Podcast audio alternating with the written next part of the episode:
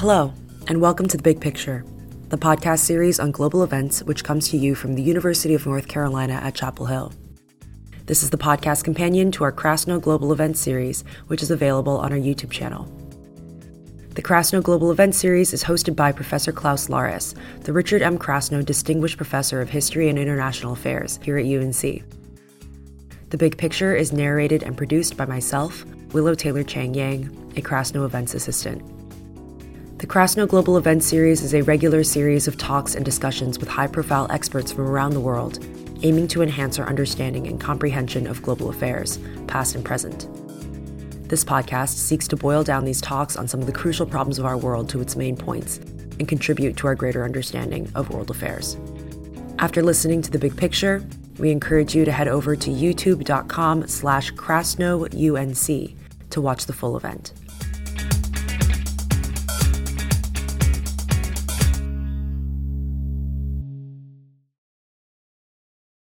Today's episode in light of recent events.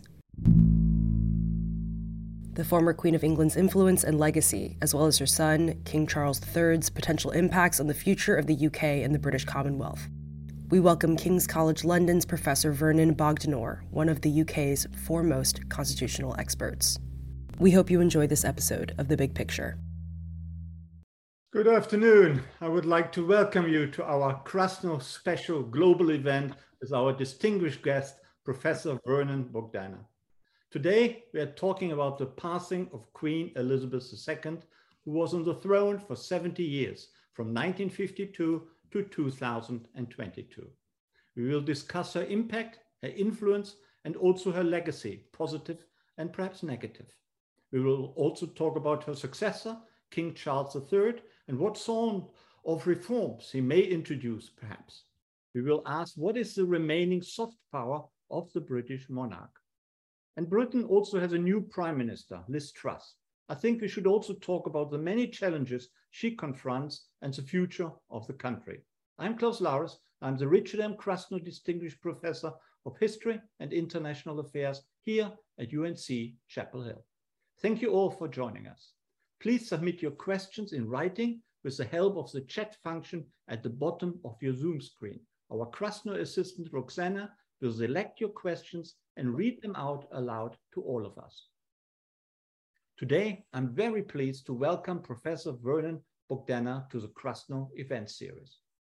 Vernon is one of Britain's most distinguished historians and political scientists.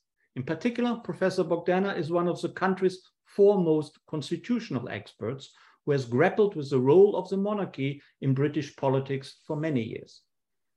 Vernon is a professor of government at King's College London.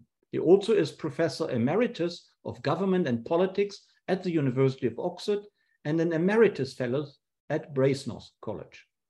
Vernon's most well-known former student at Oxford University is David Cameron, the former British Prime Minister who is responsible for holding the referendum in 2016, which led to Brexit.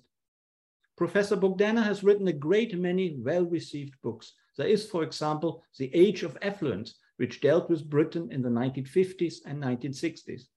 He has also written books entitled The Constitution and the Monarchy, Devolution in the UK, and Britain and Europe in a Troubled World.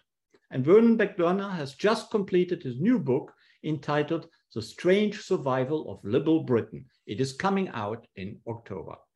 Thank you very much, uh, Vernon, for joining us today. How are you? It, it's a great privilege. Thank you very much indeed. And good evening. It's evening in Britain, but the afternoon in America. And you just told me you're writing on another article or finishing your book, and it looks very scholarly in the background of your screen. Well, I, I apologize for the mess here, but um, I do comfort myself with a remark made by Einstein, who said, if an untidy desk indicates an untidy mind, what does an empty desk indicate? very good. Uh, Let's go to Queen Elizabeth. Were you very sad when you heard about her passing? Yes, I think I, like many other people in Britain, we were much more affected than we thought we would be, because after all, the Queen was 96. Um, it wasn't to be expected that she could live many years longer. But nevertheless, we were very much emotionally affected. And uh, the same happened uh, when George VI died in 1952, her predecessor. And people then were crying in the streets of London because they remember the war and the king's leadership during the war. And people here are very, very upset, I think. And as you know, the Queen's going to be lying in state in London for four or five days, and they expect hundreds of thousands of people, probably more than a million, to pass the coffin. Mm-hmm. When you reflect on her life and her reign, what was her influence? Because constitutionally, her power was very, very limited. Absolutely. Um, she um, had some powers at the beginning of her reign, in particular the power to appoint a prime minister. She had a discretion. And that was twice used in the early years of her reign, rather controversially. In 1957, she appointed Harold Macmillan when some people thought she should have appointed R.A. Butler. And then in 1963, she appointed Lord Home when some people again thought she should have appointed R.A. Butler or, or someone else. Now, in 1965, the Conservatives decided very sensibly that they should have an electoral procedure for choosing a leader. Because after all, if you were to find someone acceptable to the Conservative Party, Conservative MPs were in a better position to discover that than the Queen. So um, all that went away. And by the end of her reign, she had hardly any real powers. Now, that's important, I think, because if you have no power, you're in a much better position to act as head of the whole nation. Now, if you're a head of state with powers, as of course you can see in America, where, where your president combines the position of head of state and of head of the nation, a lot of the decisions any president makes are obviously going to be controversial. So it's more difficult to represent the whole country. Excuse me. Now, the Queen, precisely because she has no power and is, and is politically neutral, is in a very good position to represent the whole country. And that's one of the reasons for the grief at her passing. And dare I say it to an American audience, but we did have a seamless transition of power from one head of state to another. That the king became king immediately on the queen's death. There was no dispute about who the head of state should be. Now, it's very different in America, of course, where you have a real electoral fight in, in every presidential election. So the president is the victor and represents the majority, but not necessarily the whole country. That's a great difference, of course, between the two systems. So uh, many people say that she did wield quite a bit of influence, not just by being, let's say, a figurehead and the people liked her, but also by her weekly audiences with the prime minister. How would you judge that? Did that really influence and change things, or were these just information sessions? Yes, indeed. The fact that you don't have power at the last stage, that you have to agree to what the government decides, doesn't mean that before that last stage, you might not have influence. And if we take an extreme example from American history on which you've written, Klaus, the sense in which Henry Kissinger had no power in the Nixon and Ford regimes, but he had a lot of influence. And the president decided, but Henry Kissinger had a lot of influence. Now, I'm not saying the Queen's influence was on that scale, but I think it's important to distinguish. And it's fair to say, I think, that the longer you're on the throne, the more influence you're likely to have. Now, you're not going to have influence on the major issues of policy. I mean, if the Queen said to the Prime Minister, look, I think we ought to rejoin the European Union, that, that's not going to work. But on a, a number of other matters, the Queen might say, you know, I've been Queen for a long time, and 30 years ago, a, a Prime Minister tried what you're thinking of now. And this is before you got into politics, and I have to tell you, it didn't work terribly well. I wonder if you might perhaps think again about this. Perhaps, perhaps there could be an alternative way of doing things. Now, the Prime Minister doesn't have to take any notice, but I think a sensible Prime Minister would take notice. So the meetings are not formalities. And we know about former uh, sovereigns, certainly in the case of Queen Victoria in a different age, but also George V and George VI in the first half of the 20th century. They had more influence than was thought at the time because the influence isn't known till long after a sovereign's death. Now, we won't know the Queen's influence for some time till the archives are opened and someone writes the official life. But I suspect it's there. We know that uh, Queen Elizabeth and Margaret Thatcher did not get on at all. And I'm not sure that the relationship with Boris Johnson was all that good either. Did that have consequences or were these just personal chemistry problems? Well, these are rumors, and we don't frankly know whether they're true or not. But um, I suspect the, the, the Queen, and I suspect Charles III as well, from their position, are very much, as it were, consensual politicians. They don't like radical changes, whether from left or right.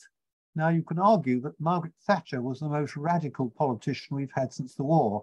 She upset what many people saw of the post-war consensus. Perhaps the nearest similarity in America is Ronald Reagan. There are similarities between the two of them. And it may be, we don't know for sure, that the Queen was unhappy about that. With, in the case of Boris Johnson, if there were differences, and I don't know whether there were, I think the Queen might not have liked Boris Johnson's rather casual behaviour. I think that might have jarred a bit. But in the case of Margaret Thatcher, it's significant that some of the differences were thought to be in relation to Commonwealth matters, because this was the time of apartheid in South Africa, and the uh, African and Asian members of the Commonwealth were very firm that there should be strong sanctions. Margaret Thatcher was against that. And also on the minority white regime in Rhodesia, led by Ian Smith, there were great differences. And one has to remember the Queen, as well as being Queen of Britain, she was also Queen of a number of other states, was Queen of a number of other states, for example, Australia, Canada, Jamaica, Belize, Barbados, New Zealand, I think there are about 14 others, but also head of the Commonwealth, which had over 50 states uh, and a quarter of the world's population. And it's very important that the role of head of the Commonwealth should not be seen as an extension of the British monarchy. Otherwise, that would seem to replicate the imperial connection and the Queen was very good at doing that by taking the side, broadly speaking, of the African states on apartheid. She established a very good relationship with Nelson Mandela. And I was told by one former private secretary of the Queen that without her, the Commonwealth would have disintegrated. And the first president of Zambia, Kenneth Kaunda, said the same, that we would have left if it wasn't for her. And mm -hmm. there was tremendous respect, even though the African and Asian countries are republics, there was tremendous affection for the Queen as head of the Commonwealth. And we must remember that other role, which gives the British monarchy a kind of international dimension, which the other monarchies of Europe don't have. The only analogy, perhaps, is with the Vatican. Thank you. But generally, uh, the Queen is generally mourned, not just uh, across the United Kingdom, but in much of Europe, in much of the Western world.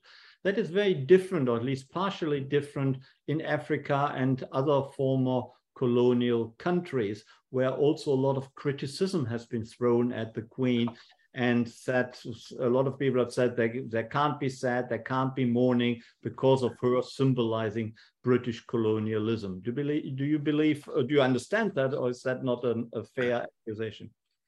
It may be what people think, but I don't think it's right because during her reign, we moved from empire to commonwealth. Now, when she came to the throne, uh, India and Pakistan were the only non-white countries that were independent. Uh, sorry, and, and Sri Lanka. Now, the first African country to become independent was Ghana, which was previously the Gold Coast in 1957. But since then, of course, the whole, the whole empire has, has gone. And the Queen once said, I've seen the transition from empire to commonwealth in close quarters. And that transition is from a relationship based on dominance to a voluntary relationship of equals. It used to be called the British Commonwealth. It isn't that anymore. It's entirely voluntary. And all the colonies have joined, except for Burma, which is now Myanmar and is not, frankly, I think, a very happy country. And from that point of view, empire can't be that terrible if all the ex-colonies want to keep up connection with Britain, voluntary connection of equal states. And the Queen said this, this is something totally new in experience, a move from an empire based on domination to an equal relationship. Mm -hmm. um, do you expect many changes to the monarchy happening under Charles, uh, his, uh, her successor? Yes, we've already seen them. They'll be evolutionary and pragmatic because that's the way we work. But we've seen them at the beginning. Um, I don't know how many people saw the king, the new king, arriving at Buckingham Palace, where he talked to people and shook hands with them. Now, that was something new. The queen did not allow people to touch her in walkabouts. And the only way you could shake hands with her was if you were invited as, as a guest to Buckingham Palace. That, that changed with the king. And the new Prince of Wales, former Duke of Cambridge, Prince William, he did the same in Windsor, uh, outside Windsor Castle. So this is new. And then he's going immediately to the non-English parts of the United Kingdom, Scotland today, Northern Ireland tomorrow, and then Wales. And that's, of course, the sign that we become a multinational country, that we've got now devolved bodies which weren't there when the Queen came to the throne in 1952. So that's one important change, a greater openness, reaching out to more people. I think there's a second change. If you heard the King's tribute to his mother, there were two quotations from Shakespeare in it. Now, he's particularly interested in Shakespeare and the arts in general. And I would guess that he will make Buckingham Palace a centre of the arts, as it was in the days of George II in the 18th century, in relationship with Handel, the water music, and all the rest of it. So I, I think we will see a very different monarch. And um, Charles, a different person, his style is different, different generation, more eager to reach out, perhaps less um, less of the stiff upper lip of the wartime generation to which the Queen belonged. I mean, if you belong to that generation, you had to have a stiff upper lip and just get on with things. You couldn't, you didn't have the time to reach out. Now, Charles, a different person. So I think we will see these changes very gradually. The essence of monarchy, of being above party, neutral, and representing the whole nation, that will remain, but there'll be changes in the way, as it were, it manifests itself. Charles has a, got a, a lot of baggage, if, if you like. He wasn't particularly popular when he was still Prince of Wales. And he and his mother as well really messed up things surrounding the death of Princess Diana and the whole um, issue uh, regarding Diane's integration into the royal fam family or not caused a lot of damage, I think, to the Queen herself, but also to the monarchy and also to then Prince Charles. Has that over been overcome, or do you think Charles still needs to work on it? Is Camilla uh, has Camilla become popular? Well, I, I, think it has been overcome. The death of Diana, of course, is a terrible tragedy. And it's also, of course, a terrible tragedy when a marriage breaks up, though it's very difficult for any outsider to be clear why that's happened. And you're right, the Queen was blamed for not coming to London immediately. But she took the view it was more important to comfort her grandchildren who were in Scotland with her at the time and that's a, a, a, not a is a perfectly sensible judgment, but it didn't fit in with the public mood. You're right, and the Queen, I think, didn't understand how, in the modern world, you mustn't repress your emotions, but you must be authentic and, and show them, as it were. That wasn't her world, the world she was brought up in. Now, um, I think um, the new Queen has been accepted by the British public because both Charles and the Queen have done a great deal of public service work and indeed, I think of Charles is the first heir, or was the first heir to the throne to have actually found a role for himself. There's no job description for what you should do, and he could have done nothing. He could have been an idle playboy, whiling away his time in nightclubs. He, he hadn't been that. He's founded these various charities under the Prince's Trust, which have helped those who are down on their luck, that is franchised, if you like. Um, they've got them jobs. Um, They've helped ex-prisoners, helped members of ethnic minorities and so on. To give one example, we had riots in, in part of North London in 2011 in Tottenham, and the Labour MP for Tottenham, a man called David Lammy, who shadowed Foreign Secretary, he said MPs and ministers, they came down once and then went away. He said Charles came down five times and did, did his best to attract firms and businesses to the area. And he could do it because because of his royal status. And this is a, a good use of soft power. He's done a tremendous amount in terms of public service. And I think people appreciate and understand that. So do you think it was a good idea for him having to wait until the age of 73 before he was able to succeed? Well, it's an awful position, isn't it? Because in a way, you come into your inheritance when your mother dies, which is not something one wants. And he must have mixed emotions now because he has at last come into his inheritance. But his mother has died. And as I say, one shouldn't regard the period up to now as waiting or an apprenticeship. He has made a role for himself out of being heir to the throne. And I suspect the new Prince of Wales will do exactly the same, that he will continue that public service tradition. You see, I think the monarchy's moved from the time of uh, time when the Queen came to the throne in 1952, when there was a tremendous mystique about it, partly based on religion. One third of the British public then thought the Queen had been chosen by God. And that's all gone. The mystery is gone. And the monarchy can only survive if it performs a practical and utilitarian purpose, if it's what I would call a public service monarchy, if it's seen to do good. Otherwise, people won't have it. And the late Duke of Edinburgh once said it's a mistake to think that the monarchy exists in the interest of the monarchy. It doesn't. It exists in the interest of the people. And if at any time the people don't want it, there's machinery by which they can get rid of it. They have a referendum and so on. And of course, some of the Commonwealth realms have got rid of it. Barbados, quite recently, any country can do that. In modern times, the monarchy rests on democratic consent, and they're very well, well aware of that. Indeed, they study opinion polls very carefully uh, every month to look at how opinion is forming. They're very concerned about public opinion, as they must be in a democracy. It's an, it sounds paradoxical and odd, but it's a democratic institution. The Queen once made an interesting comment. It was on her golden wedding um, anniversary. She, she spoke to Tony Blair, the Prime Minister, and said, You, Mr. Prime Minister, can tell when the people don't want you. It's immediate and brutal in a general election. You're immediately dismissed from power. For us, it's more difficult, but we too have to discover as best we can what public opinion wants. And that's absolutely true. So do you expect Australia and Canada, for example, to um, give up on the Queen as head of state? That that's perfectly possible. Of course, the role of the Queen of, of Australia, the Queen of Canada, and so on, is very different from Britain because she's a non-resident head of state, and most of the Queen's functions in Australia, Canada, and the rest of the realms are carried out by governor generals. Now, it's for Australians and Can Canadians to decide, uh, and the other realms, what they want to do, whether they want their own head of state or not. The situation has arisen for this reason that in times past, Australians and Canadians thought of themselves as being British in the same way that Scots and Welsh think of themselves as British. They're Scots, but they're also British. Now, Australians and Canadians used to think of themselves in that way. Mr. Menzies who was Prime Minister of Australia in the 1950s, used to say he was British to his bootstraps.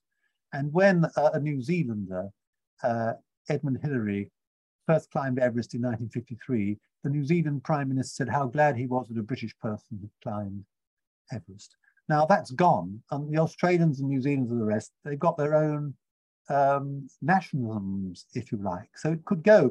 And the reason why it didn't go in Australia last time was that um, they couldn't decide what sort of replacement to have. Now, the people thought, well, this is marvelous. We can elect our own president the way you Americans do. But the politicians said, well, wait a minute. If you elect a president, it means a prime minister will no longer be the leading figure. The president will be. We don't want that. And they said, well, no, we politicians will choose a president, as they do, of course, in Germany and Italy. And the people said, well, we don't want that either. So they couldn't agree. And it's a, it's a, if you don't have the Queen, your politician is head of state. And one of our ex-prime ministers, John Major, once said, if the answer's more politicians, you're asking the wrong question. People don't want, in Britain at least, a politician's head of state. They may in Australia can, it's a different situation there. They would, let me just add this point, even if they leave, that they become republics, that doesn't matter from the point of view of the monarchy because they will remain in the Commonwealth. That is the crucial factor they will remain in the Commonwealth. Mm -hmm. Would you expect Charles to um, uh, restrict uh, the royal family, to make uh, fewer members of the royal family uh, uh, um, uh, welcome to receive funding from the public purse and, and provide royal services? Well, this, this is often said, and there's something to it, certainly. Um, there's a certain amount um, voted from public funds for the royal family, and it's up to their, it's up to the king how he distributes it. So it wouldn't necessarily save money if you did slim it down. There's just one problem about slimming it down. It's this that if you, let's say, you built a new town hall in a small town in Britain, shall we say Wigan, you'd be very glad if a, a member of the royal family would open it. Now, the king can't do all of that, but people prefer a member of the royal family to open it than a politician. So, uh, and, and this gets attention in the local press, not in the national press. It is noticed. That's the case for the royal family. People like um, what they sometimes rather patronizingly call a minor royal to open it, rather that than a minister. Um, and uh, you know it, it's kudos for the town, if you like. So um, we, will see what happens. We'll see what happens. Mm-hmm. And as far as the British Constitution is concerned, which doesn't exist, which is unwritten at least, do you think changes will take place? Are we moving towards a written constitution? And will the royal family, will the monarchy somehow be more firmly embedded in that? Well, there are two questions here. The first about the monarchy, which I think will remain firmly embedded. That's fairly easy to answer. As I say, people don't want a politician as head of state. They've had enough politicians. But you, as a larger question you ask about the constitution, and I think you were kind enough to call me a constitutional expert, well, that's not very difficult to be if a country doesn't have a constitution. but, um, I took the view, and it I wrote about in a book you didn't mention called um, Beyond Brexit Towards a British Constitution. It was written after we left the European Union. And I said that while we were in the European Union, we did have a constitution because we were subject to the rules and the treaties of the European Union. And there were all sorts of things which governments might like to do, which they couldn't do because we were in Europe. To take one extreme example, which very much influenced the debate, we couldn't restrict immigration from the European Union, which many politicians wanted to do. Obviously, we couldn't set up customs duties against the French or Germans and all the rest of it. So we were under a constitution. Now, leaving it, we're back to the situation of the so called sovereignty of Parliament, very different from the American system. And that uh, position, uh, a conservative Lord Chancellor in the 1970s, Lord Hailsham, said was one of elective dictatorship, that seemingly a majority government can do what it likes. There are no checks and balances of the kind you have in America. The only check is the check of convention. I mean, in theory, the government could pass a law saying that every um, every ginger-haired person is to be hung next Monday. And that, that, that wouldn't be ruled out by any court as unlawful. Uh, but uh, by convention, of course, governments don't do those things. Now, those conventions, some people say, and I, I, think I'm probably one of them, have been strained to the limit by various governments, particularly perhaps Boris Johnson's government, who took very little notice of conventions. So I think there's a strong case for a constitution.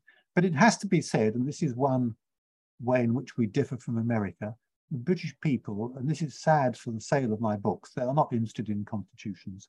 They are not interested in procedures. They're interested in substance. They care about health policy, economic policy, and they're not that concerned about constitutional matters, partly because we don't have a constitution. And the American public, of course, are quite different, and they grow up with a constitution almost as a Bible, and it's a very different uh, form of government, obviously. Um, so although I favor a constitution, I think we're a long way from it. What I think we do need um, as a um, perhaps lesser thing is a charter regulating relationships between Westminster and the devolved bodies in Scotland, Wales, and Northern Ireland. And that might be a step towards it. But I would very much like to see a constitution, perhaps of the American type, protecting rights uh, and so on.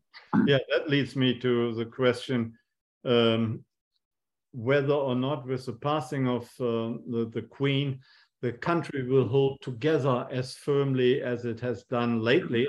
As you know, there are movements in Scotland, in uh, Northern Ireland, of course, to um, give up on being part of the United Kingdom. Will Charles be able to uh, provide the glue which perhaps his mother was uh, able to provide? This is a very big question. And in Scotland and Northern Ireland, but not in Wales, they both voted against Brexit. So they voted to stay in the European Union. So they can say, we're not a federal system, of course. They can say, well, we're being pushed out of the European Union against our wish. And in the devolved bodies of Scotland and Northern Ireland, the nationalists are the government, or the leading party in both of them, the Scottish nationalists in Scotland and the Sinn Féin party, which is a Republican party in Northern Ireland. Now, um, if Northern Ireland were to become independent, or rather, if Northern Ireland were to join with, with the Republic of Ireland, she would be automatically in the European Union as East Germany was when she joined with the West in 1989, because Northern Ireland would be joining an EU member state, namely the Republic of Ireland. Scotland, if it was independent, would have more of a problem. She'd have to negotiate her way into the European Union, and she'd face the problem of a hard border with England, where most of her exports, if you call them that, go. So it'd be very difficult to be customs border, passport border, and so on. But of course, nationalism doesn't depend primarily on economics. And uh, Britain, in the debate on Europe, was told you'll be poorer if you leave the European Union. But people said, no, no, we don't care about that. We want to control our own affairs. And it's possible the Scots may say exactly that. However, uh, I think the death of the Queen and the tremendous monarchical feeling has put all that on the back burner for the moment. And Scottish nationalists look a bit feeble because although they do say they want to keep the monarchy, there are a lot of Republicans in the Scottish nationalist movement, but they somehow appear out of touch with feeling in the country. And Sinn Féin in Northern Ireland even worse because they're a Republican party. And they say, uh, well, if you unionists join with Ireland, don't worry, we'll protect your unionist identity. But unionists say, how can you do that if you're going to be a republic and, and you don't like the Queen or the King? He said, how can you, our identity is bound up with being British and being in a monarchy. So how can you, uh, in, in, in Ireland, protect our British identity? That's, that can't be so. So my guess would be that it's put nationalism on the back burner for the moment and that Britain will, for the time being at least, stay together. But an independent Scotland could become a member of the Commonwealth, couldn't it? Oh, yes, certainly. And as I say, it would be a monarchy and member of the Commonwealth. Absolutely right, yes. Mm-hmm. Tell us about Brexit. As you know, it's highly controversial how good or how bad Brexit has been or will be for the country. When you listen to the Brexiteers, they say it's actually advantageous, certainly not damaging. And if you listen to the people who are in favor of Europe, it's just the other way around. It's highly damaging for the UK to have left uh, the European Union. How do you see that? Well, I was against Brexit, and most of the economists say that it's not economically beneficial, that it's economically disadvantageous. But people say, um, never mind that, we want to run our own affairs. We don't want to be part of a larger unit which can make laws for us.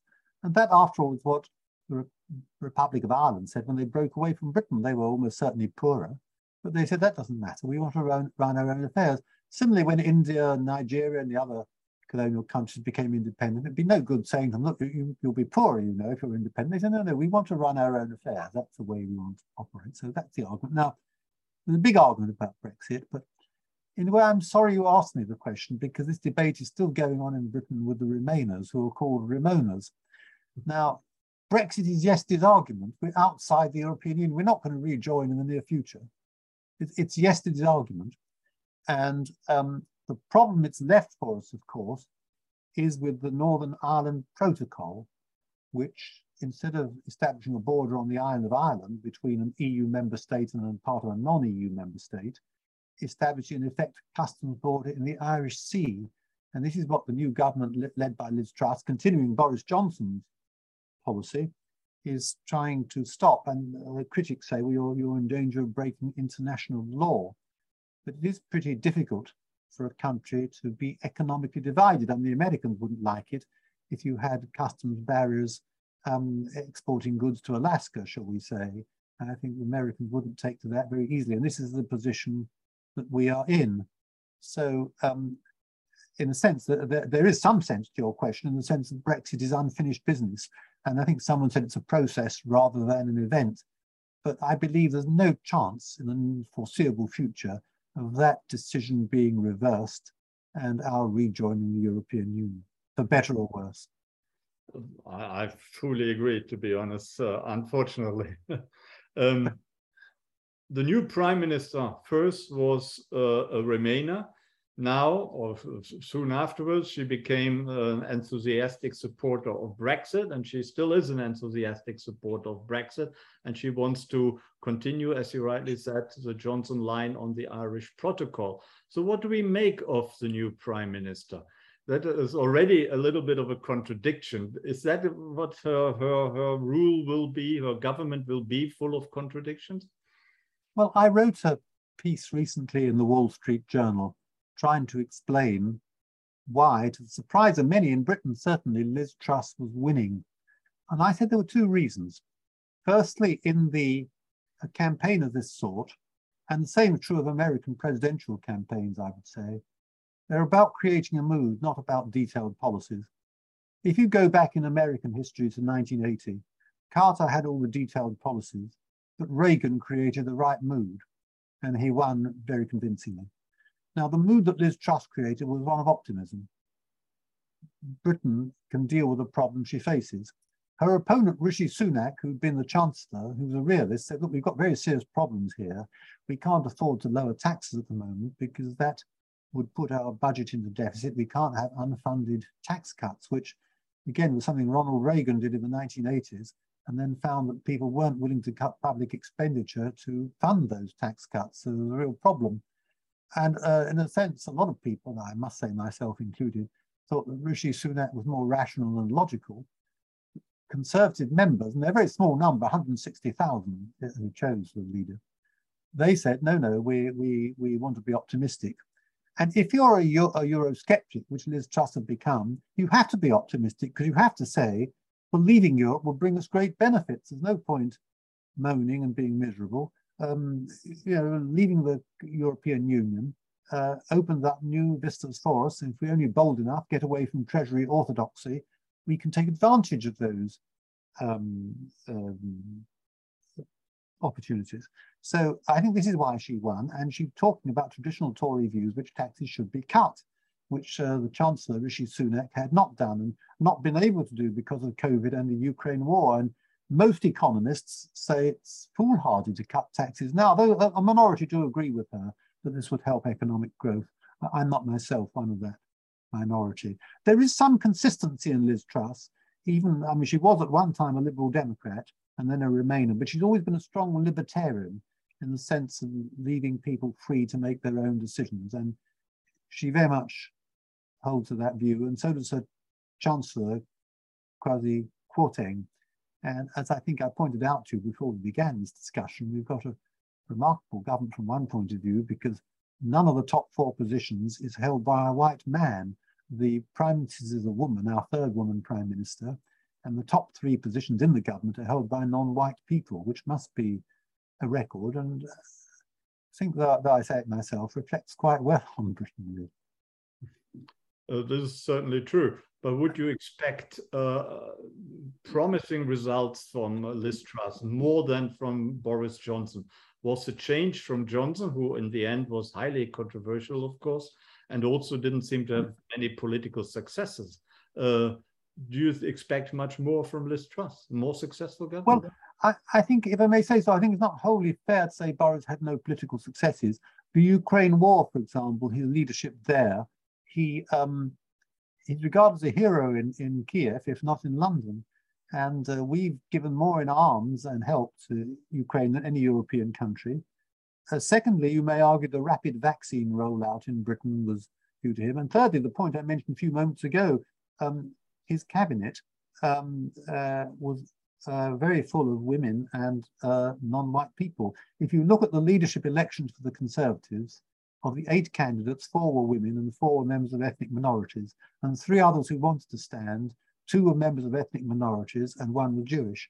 So that is partly due to Boris Johnson. I think he does have some successes to his credit, but his, and also he won over the votes of people on low incomes, remarkably for the Conservatives. They had more votes from people on low incomes in the so-called red wall seats than the Labour Party. They're the party of the poor, the Conservatives, now reversal of history.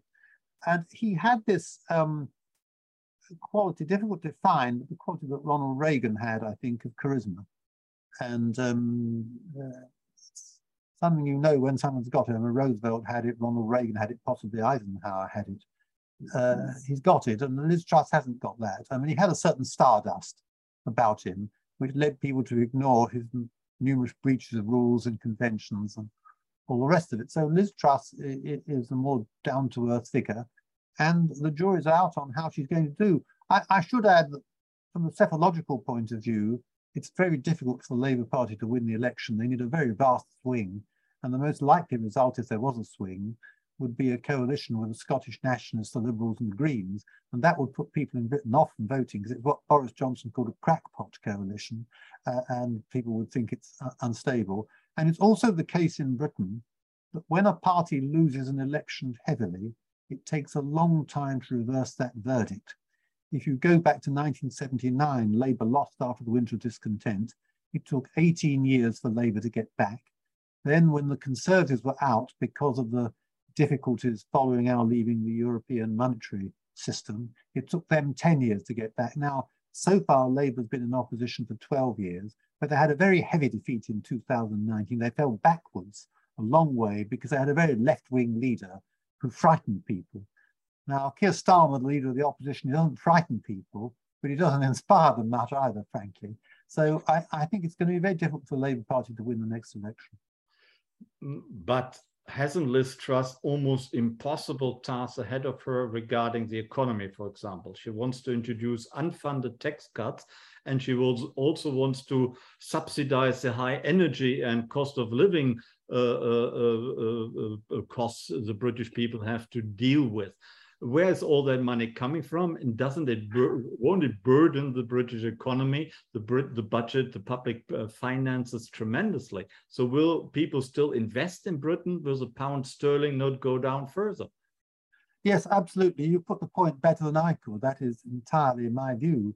Unless you can find uh, cuts in public expenditure, which isn't easy because one effect of COVID in Britain, perhaps in other countries too, has been to uh, lead to a demand for public intervention to deal with the inequalities that COVID has um, revealed.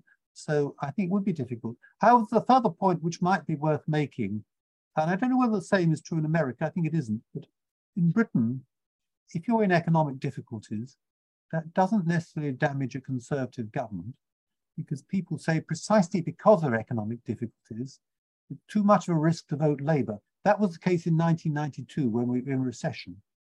And um, everybody thought the Conservatives would lose, but they didn't. People frightened of voting Labour. And uh, paradoxically, when the country is doing better, people say, well, now we can take a chance on the Labour Party and improve our social services.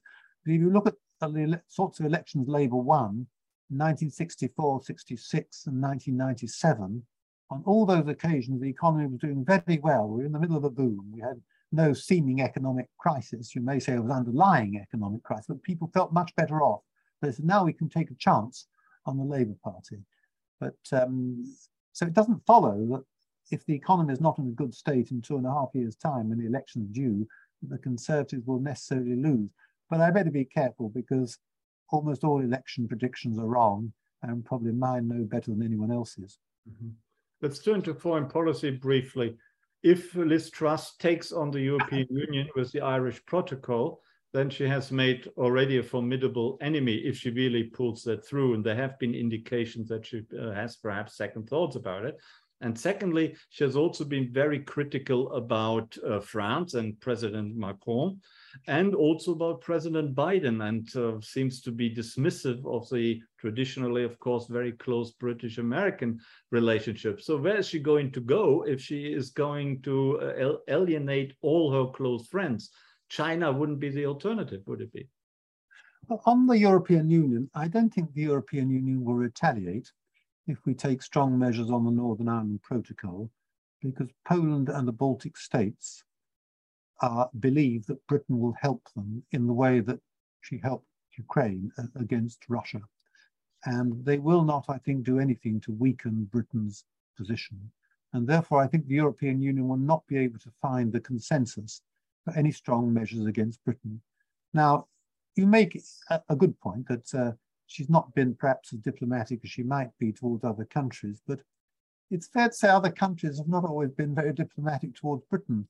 And particularly over Brexit, there's a feeling in Britain that Macron has been determined to teach Britain a lesson and that he's used Mac, uh, Brexit as an excuse to uh, attract finance and business from Britain to France. And he doesn't realize, perhaps Liz Truss doesn't either, the important geopolitical arguments of British and French foreign policy cooperation. We're both nuclear powers and as strong defense powers, with Germany, despite recent developments, um, still um, does not, I think, want to play too strong a leading role on, on the European or, or world stage. I, the, the last German election, I think, showed that people were voting more for welfare matters and, particip- and, and in environmental matters than they were on, on, on foreign policy and defense. And I think that German perhaps fear, if you like, of taking a strong line in, in foreign policy and defense or acting like a hegemon in Europe is still there. So um, people, people, a lot of people are very rude about Britain sometimes. So perhaps it's not too bad if we're rude back. Tell us about Britain and China. For for Britain, uh, for yeah, for Britain, China is an important export market, as it is for Germany and many other countries in the world. Uh, relations have been tense, like along with uh, other Western countries. Is Britain, in view of her desire to export to overcome the economic crisis, trying to um, become closer to China again, or is that kind of estrangement going to continue, which we have seen for the last few years? Well, it must continue while China and Russia, for that matter, are so strongly authoritarian states. We can't, in my opinion, have really friendly relationships with states of that sort. Full stop, we may have good economic and trading relations with them, but no more than that. And um, uh, I'm frankly surprised there hasn't been more protest about Chinese treatment of the Muslims in, in particular, um, which is, is frankly rem reminiscent of Hitler concentration camps and torture and all the rest of it. A large number, probably about 3 million Uyghur Muslims apparently uh, in camps. And um, I'm surprised that world opinion uh, and British opinion too hasn't been more exercised by that. But British opinion uh, was very much roused by the Russian invasion of Ukraine. And as I've said, we, we've been forthright in aiding the Ukraine, I think much more so than European countries. And uh, President Macron, to his credit in a way, did his best to dissuade Putin from invasion and tried to establish links with Putin, but I don't think he really got anywhere. And we, we took a different view, which I, I think was right. Mm -hmm. Uh, so you don't uh, uh, expect particularly close trading relationships with uh, China in the near future? Well, they might be good economic and trading relationships. They won't be friendly relationships. Mm -hmm. Before we open it up to the questions, we have a few questions here, and I would encourage everyone, if you have a question, please to submit it in writing uh, mm by the, using the chat function at your at the bottom of your Zoom screen. Perhaps ask me, uh, let me ask you, if Liz Truss doesn't come across very well and she loses in popular appeal and the Conservative Party feels that they may well lose the next election under her or uh, with her, uh, would they turn back to Boris Johnson, who has won that huge victory only a few years back? No, that, that sort of thing's never happened before. Um, there are only two prime ministers who've been given a second innings since the war. The first was Churchill, who, of course, the Lord himself, the second was Harold Wilson, rather unexpectedly in the 1970s. But both of those um, uh, prime ministers had kept the leadership of their party. Boris was deposed by his own MPs. They're not likely to change their mind about that, I think. I mean, obviously anything in, in politics is possible, but I, I doubt if we'll see another Boris Johnson premiership. So the next Conservative uh, election campaign will be led by Liz Truss? almost certainly it's difficult for them to change a leader a second time between elections. I think that's right, yes. And she did um, she did have a strong appeal to provincial England, which Rishi Sunak lacked. I mean, these things are partly a question of image. And to many people, Rishi Sunak looked as if he would be just as, just as much at home in California as in London. And um, uh, most conservative voters are not, contrary to myth, very rich people. They're small businessmen, self-employed, small shopkeepers, better off members of the working class and so on. And that kind of lifestyle didn't appeal to them, whereas Liz Truss somehow did appeal to them, to the ordinary conservative members, who are very untypical of British um, voters. They're 97% white. Most of them are, the average age, I think, of them is 57. And um, they're, they're, also, also mostly male. They're not typical British voters, but they have the choice of the um, leader under our system. Mm -hmm. As you rightly said, it is unlikely that Britain will apply again to become a member of the European Union. But will there be increasing insight that really Britain's place is Europe, if not in a formal European Union, but certainly geographically and politically and value-wise? So will there be another rapprochement between Britain and the European continent without these formal links? Well, I hope so. And President Macron has spoken um, about a Europe of, of many circles which no doubt France would be at the center. But he said that in that Europe in many circles, there might be a place for Britain. And if you want to see defense cooperation in Europe, in my opinion, you're not going to get it through a European army. That is a fantasy. But you might get it on a kind of Gaullist and confederal level, led by countries like Britain and France. And indeed, you can't have European defense without Britain, in, in my opinion. And that's what we ought to be thinking about, certainly, but also the French ought to be thinking about that. And I'm sorry that there's been this mésentente, as it were, between Britain and France, which is a tragedy. Uh, a former French ambassador to London once said to me how sad it was that the British and French only got together in times of disaster, Munich, Suez, and so on. It is a tragedy because the two countries have a lot in common and um, we share a similar view of the world. We're both the oldest parliamentary states in, in Europe amongst the major countries, and the mésentente is a great sadness. Mm-hmm. How do you see the role of the Germans in all that? Well, Germany doesn't want to play that leadership role, I think, uh, in, in, foreign and defense policy. Uh, you, uh, you, you, may think I'm wrong, Klaus, you know more about this than I do, but this is my view, and that Scholz has not been eager to play that role and certainly Angela Merkel wasn't previous chancellors. Um, the last thing they want is a hegemonic role. Um, and um, various other uh, Europeans, I mean, uh, Sikorski, the former foreign minister of Poland, said what what he wants what he wants to see is a bit more German leadership in foreign policy. You may think historically an odd thing for a Pole to say, but um, Germans don't want to take that view. And I think a lot of the criticisms that are made about German so-called appeasement of Russia come from a, a, feeling that arises from the war, that Germany owes Russia something, and uh, feelings of guilt about what happened in the Second World War, and that those things are obviously and understandably very deep. Having said that, you see, I think the equivalent in Britain, which for better or worse affects our psychology, and we can't get away from it, is 1940 and I think anyone studying Britain has to think about 1940. It makes British people feel they're somehow special and not part of Europe, and other countries owe us something, in particular the Americans. And uh, it's very deep in British psychology. It's not on the surface, it's deep in the subconscious of Britain. 1940 had a huge uh, subconscious effect, and it's still there, in my opinion. Britain's somehow very, very special.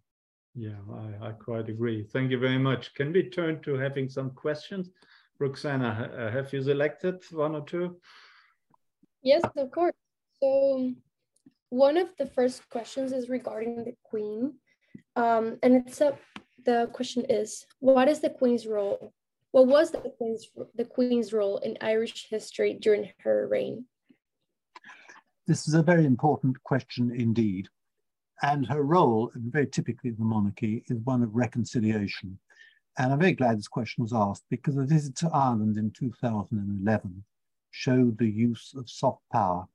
Firstly, she dressed in green, then she spoke in Irish.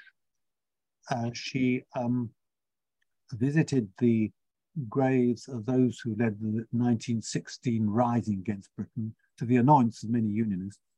And then she came as near to an apology as any member of the royal family can ever give by saying, uh, if you um, with, with the benefit of historical. I'm sorry.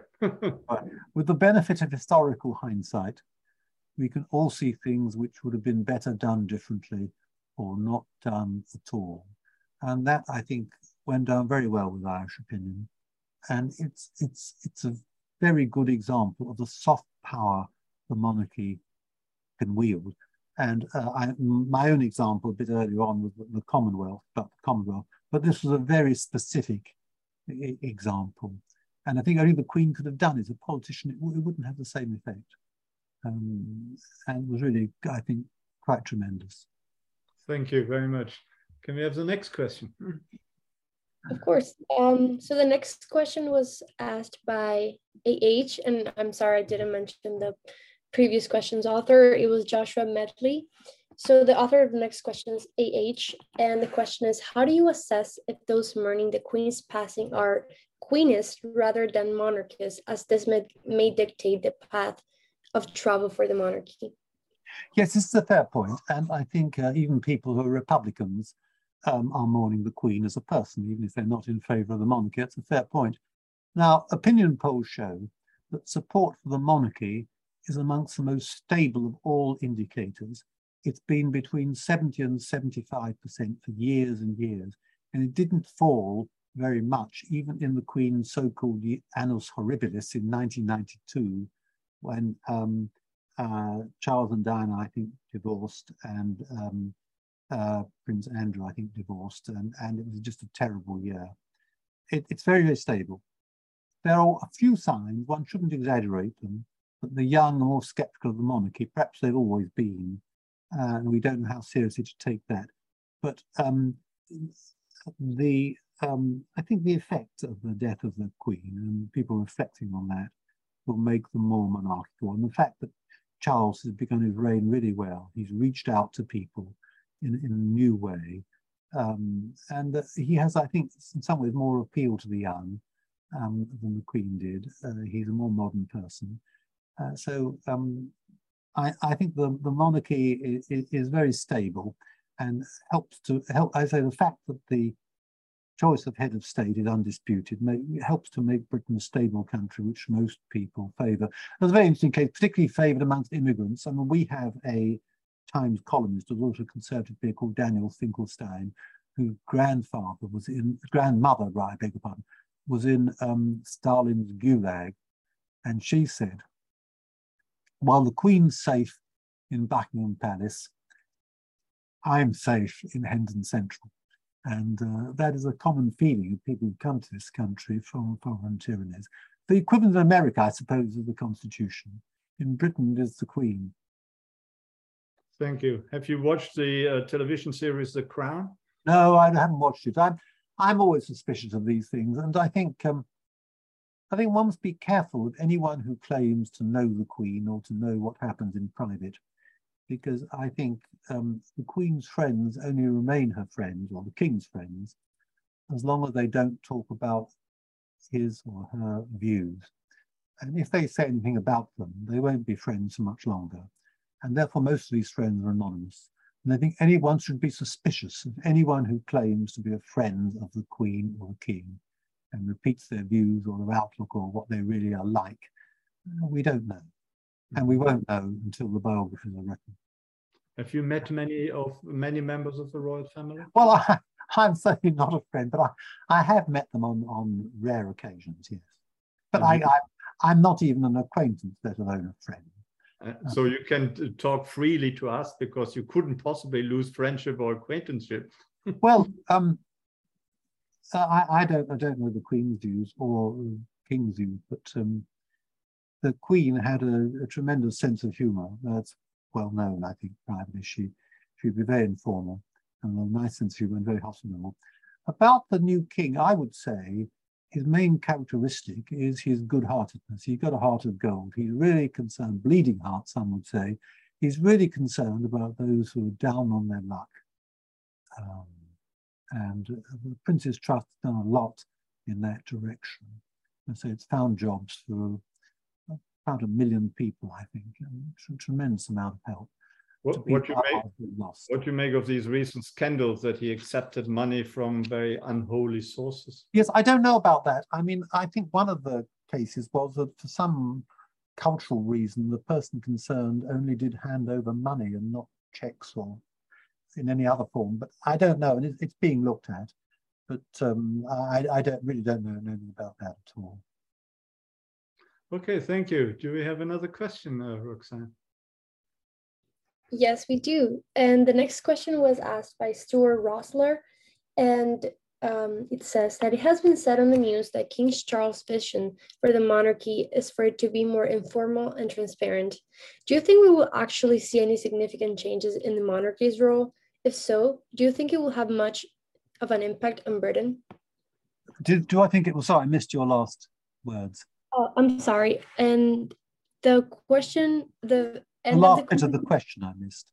Um, do you actually see any? Do you think we will actually see any significant changes in the monarchy's role?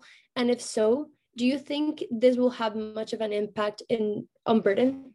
Yes. Um, there won't be a change in the role in the sense. There'll be a change in the style. As I said earlier, it'll become more open. It'll reach out to more people, uh, younger people, I suspect in particular, and it won't be so London centred I think the visits to Scotland, Northern Ireland, Wales are symbolic of that, symbolic of those changes. Um, the style will be different. The essence will remain the same, but the style will be different, as it is with every monarch, because they're different people. Okay, thank you. Do we have another question? Um, we do have a comment that is uh, that was asked that was written by one of the people who asked one of the previous questions. And he says that the Tories have adopted many labor policies. However, the NHS is in continual decline. If Liz Truss cuts the taxes funded by borrowing, and in the absence of Corbyn, Labour will have an extraordinary firepower in the next general election. This is a fair point about the National Health Service. it, it is crumbling. I mean, a lot of people spoke highly of our great National Health Service. It's almost a religion in Britain. One former chancellor, Nigel Lawson, said it's the nearest the British do have to a religion because you're not meant to criticize it. Well, that's not true anymore. And I think the people are ahead of the politicians in demanding reform. And it's not just a question of money. I think we spend more on health than most of our European, uh, most European countries, but get worse results. It's a model that's wrong. Um, and uh, let me say quickly, I don't think anyone wants to adopt the American model in Britain, which is is rather different. But um, I think we've something there to learn from Europe or alternative models. The health service, remember, was set up in the 1940s and is still the same. I mean, it's, it's been changed organizationally, but the principles are the same. Now, you know, if you bought a car in the 1940s, you wouldn't think it worked very well now. And um, it does need, in my opinion, very radical reform. And you may say, if you have something that's free at source, but for which demand is almost unlimited, it's not going to work very well. There'll be queues and not very good service.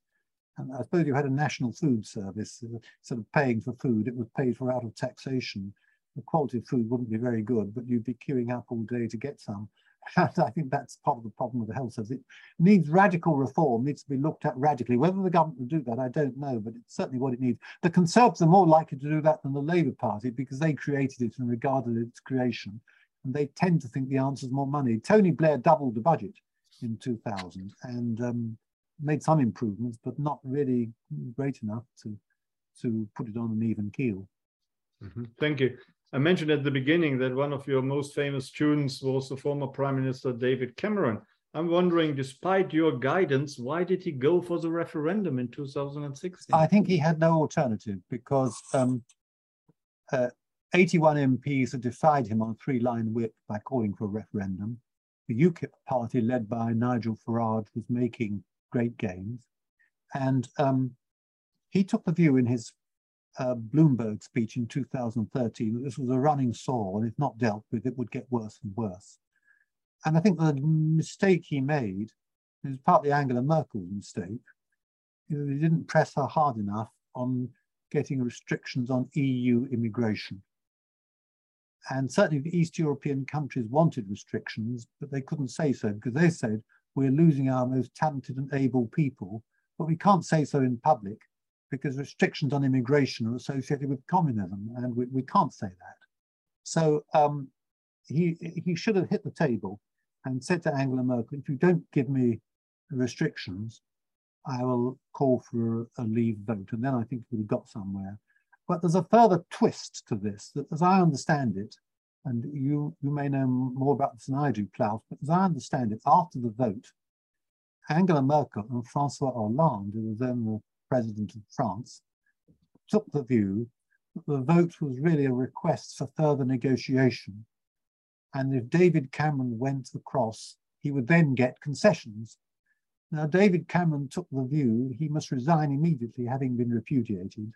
And his successor, who was Theresa May, took the view, perfectly understandably, Brexit means Brexit. That's what the British people have voted for. And so Hollande and Angela Merkel thought there's no point wasting political capital if that's what they decided. But there was a chance even after that, I think, to get somewhere, perhaps to renegotiate and have another referendum. That, that went fairly quickly. But uh, I think David Cameron's much blamed.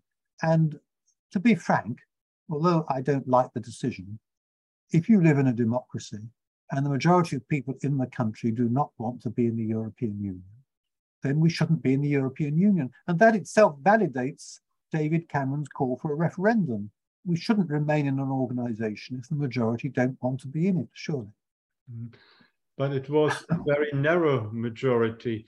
Wouldn't it have been sensible to put down uh, the, the qualification that there should be a two-third majority or, or 60 No, no, because that would mean if, say, 55% voted to leave, we'd stay in. The majority don't want to stay in. And um, I'm afraid those who, like yourself and me, Klaus, those who don't like the decision, we're all trying to find excuses. It's like a, a someone who loses a lawsuit, they always say it was unfair, the judge was biased, or the your defense counsel was no good, or whatever it was. They don't like to face the fact we lost the argument. And um, the argument was one, a perfectly fair referendum. And it's interesting, one point about the referendum, that the air of it, that there were um, of the areas which voted Remain, which were Scotland, Northern Ireland, and London, they had three, of the four lowest turnouts, three of them were in the Remain areas. Now, if the turnout had been higher in those areas, the result might have been different, because of course every vote counted. The highest turnouts were in the northeast, which voted strongly leave. And um, I think that's a point worth bearing in mind. And there's also, having mentioned London, you see a huge difference between London and the rest of the country, between what Theresa May called the anywheres uh, and the uh, uh, somewheres, and um, as it were, the elite were again were in favour of Remain, but a lot of people weren't. It was a revolt against the elites, really. Mm -hmm. Thank you. There are many good things about modern Britain, including oh. the NH, no, including the NHS, the BBC, and the universities. but all of these issues seem not to be appreciated by the governments of the day. Instead of valuing them, they seem to be intent on running them down. Will that be reversed in the future? Well, the, N the NHS isn't in a good state. Uh, and frankly, it's not such a good thing about Britain. The BBC's had its problems, uh, very serious problems, um, which you may have read about, about um, not noticing a very serious sex offender called Jimmy Savile and chicanery to get an interview with Princess Diana some years ago. It's redeemed itself with its coverage of the death of the Queen, which I think has been very good indeed. As for our universities, well, they are better, I think, than the universities on the continent. Most of the great universities in Europe are in Britain. But I have to say, and I'm not saying it just an American audience, that the top American universities are streets ahead of the top British universities. They pay higher salaries and the conditions of work are on the whole much better. Now, that may partly be due to the fact that almost all our universities are public uh, bodies, but you have a mix of public and private bodies. So as I understand it, if standards were to fall at um, Berkeley, uh, resources will go to uh, resources will go to Stanford. So there's pressure for Berkeley to raise its standards. You have a mixed economy of universities. And I think we have a lot to learn from American universities. We're too, our universities are too reliant on the state, in my opinion. And I think the top, most of the top people in the subjects I know about are actually in America. America, everyone talks about America's military and political power, but I think its academic and intellectual power is awesome uh, as compared with Britain and certainly as compared with the rest of Europe. Mm -hmm. Thank you. Roxanne, do we have another question? Or... Yes, we do. Uh, the next question was asked by an anonymous attendee, and it says, do you think King Charles III would play the same role as Her Highness Queen Elizabeth II did in the Church of England? Yes, uh, the uh, monarch is by definition so-called supreme governor of the Church of England, which is an established church. We have no separation of church and state in England, but the church is established only in England. In Scotland, a different church is established, a Presbyterian church. And when today King Charles moved from England to Scotland, he ceased to be a member of the Church of England and became a member of the Church of Scotland. Now, Wales and Northern Ireland have no established churches, and the other Commonwealth monarchies, Australia, Canada, Jamaica, they also, none of them have established churches. So you may say it's an anomaly. It arose from the uh, religious wars from the 16th to the 18th century. And um, in practice, I mean, Americans might, may found, find this odd, as if people who don't belong to the Church of England are somehow second-class citizens. In fact, that's not the case. There's complete freedom of religion, and indeed that's guaranteed by the Human Rights Act. We have a system of pluralism, but nevertheless, the monarch must be in communion with the Church of England in England and a member of the Church of Scotland in Scotland. Mm -hmm. Thank you. There's at least religious, a religious test for the head of state. Sorry. Thank you. Thank you. There's at least one viewer from Northern Ireland who wants to know how long it will take uh, or whether uh, Irish unification can be prevented for a significant period of time. Well, that, that, that is up to the Northern Irish. Um, there's provision for a referendum if ever the Secretary of State for Northern Ireland thinks there might be a majority for that unification, and Britain said it won't stand in the way, it has no strategic or selfish interest in Northern Ireland. Now, there's not the nationalists are not at the moment putting pressure on the government for a referendum, which means they think they might not win it. And there'd be one problem. Suppose you won a referendum by 51%, then the majority, given Northern Ireland, the majority could actually, minority could actually be quite violent if the Republic had to accommodate a large number of intransigent unionists, so they might not want to do that. Uh, I think for the foreseeable future, that won't happen, but uh, it may be demographic factors change the situation. I think the, the death of the Queen probably intensified um, um British feeling in Northern Ireland. Mm -hmm. Thank you. And uh, we have another question, Roxanne? Uh, we do. This one was asked by Basud, to, and I I apologize if I mispronounce this, Masud Totavin Sansuk. Um, did the very decision to call a referendum jeopardize the tradition of parliamentary sovereignty in the British Constitution? And is it reasonable to fear that the growing presidentialization of British politics can harm the very nature of the democracy? Presidentialization, did you say? I didn't quite hear again. Presidentialization. Yes, I think this is exaggerated. Uh, we're not a presidential system. Uh, these um, suggestions have been made for a long time. The first time people said the prime minister was a president or even a dictator at the time of Sir Robert Peel in the 1840s. And then it was said about Gladstone, who prepared his Irish Home Rule Bill without consulting his colleagues at all. And then Arthur Balfour sacked three cabinet ministers on the same day. Then people said that uh, Harold Macmillan was um, a presidential prime minister, and, and um, uh, I think Wilson was said to be, and then Margaret Thatcher. There's an ebb and flow of prime ministerial power, and I think it depends primarily on the electoral situation. I mean, we, the voters, gave Boris Johnson a lot of power by giving him a large majority in 2019. Theresa May in 2017 had very little power because her majority went in the election of the hung parliament. And these things depend on, on electoral support. Liz Truss is not in a particularly strong position because um, she's inherited a majority, she hasn't won it, and she's in a sense on probation. So I think one shouldn't exaggerate. Our system is one of collective, a collective system, collective cabinet system, uh, and not a presidential system. I don't think it can be made to work presidentially. Mm. But she, but uh, Liz Truss is unlikely to make Theresa May's mistake of calling for an early election. Yes, I think that's right. Um, the British public don't like early elections when they can't see a reason for it, and um, they say, well, you know, there must be something fishy about it, or why are you calling the election? I, I think that's right. I think she will hold on, and the Conservatives are behind in the polls at the moment, and she needs to establish herself. I think there won't be an early election. I think that's right. Thank you. And we have, I think, one final question. Um, this final question was, was asked by an anonymous attendee. And is there any truth to the rumors from the American press about the abdication of King Charles III in favor of Prince William? No, there will never be an abdication. The abdication of 1936 was traumatic for the monarchy because it strikes at the root of monarchy. Uh, the, the nature of monarchy, as I said earlier, is that the succession is undisputed. Once someone says, I don't want to do the job, people then ask, who's the best person to do the job? And you're in a different system. You, you cannot abdicate. And I certainly think Charles will not abdicate, uh, certainly having waited so long to become king. There'll be no question of that.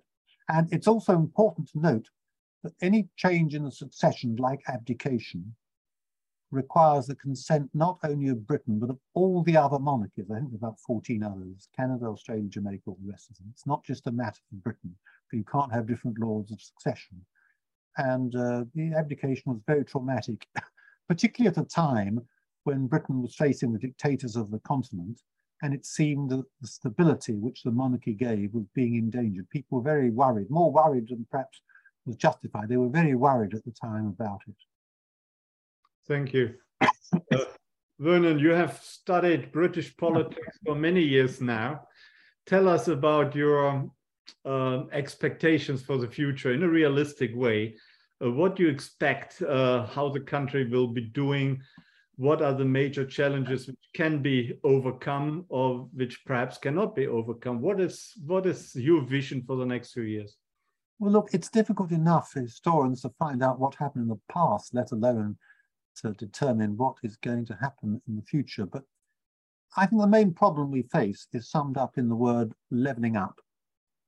The huge differences between um, what you might call the exam passing classes who moved to the conurbations, to London, to Edinburgh, Manchester, Birmingham, Newcastle, and voted for Remain in the referendum, and the so-called left behind, who have very few qualifications and remain in the small towns uh, run down very often in the north and, and the Midlands.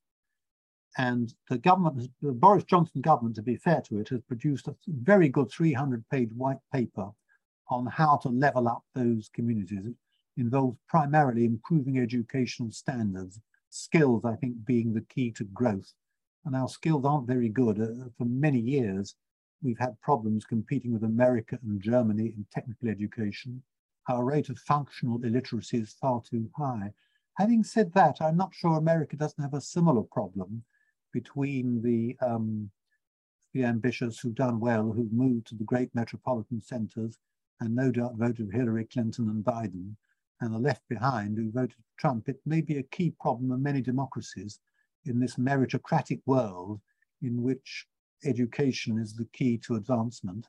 And I, so I think that is the main problem we face. If we could resolve that problem, if we could increase our rate of growth, better skills, better technical education, I think we'd do much better economically. Hmm.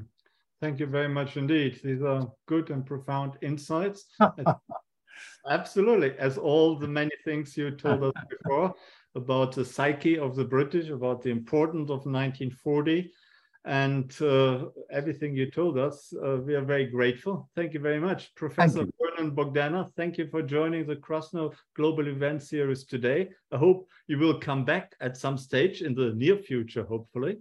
Um, I would like to remind, uh, to remind our audience that the next Krasno event is already tomorrow, Tuesday at 2 p.m. US uh, East Coast time.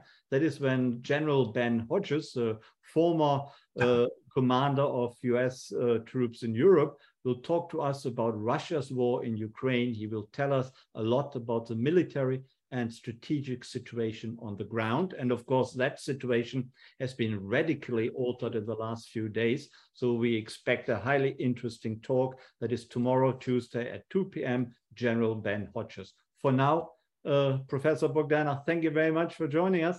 Thank you to our audience for staying with us and for joining us today. And I'll see you all again tomorrow. Thank you very much indeed. Bye-bye. Today's episode comes to you from the Krasno event series at the University of North Carolina at Chapel Hill. Thank you to our speaker, Professor Bogdanor, and you, our audience, for listening today.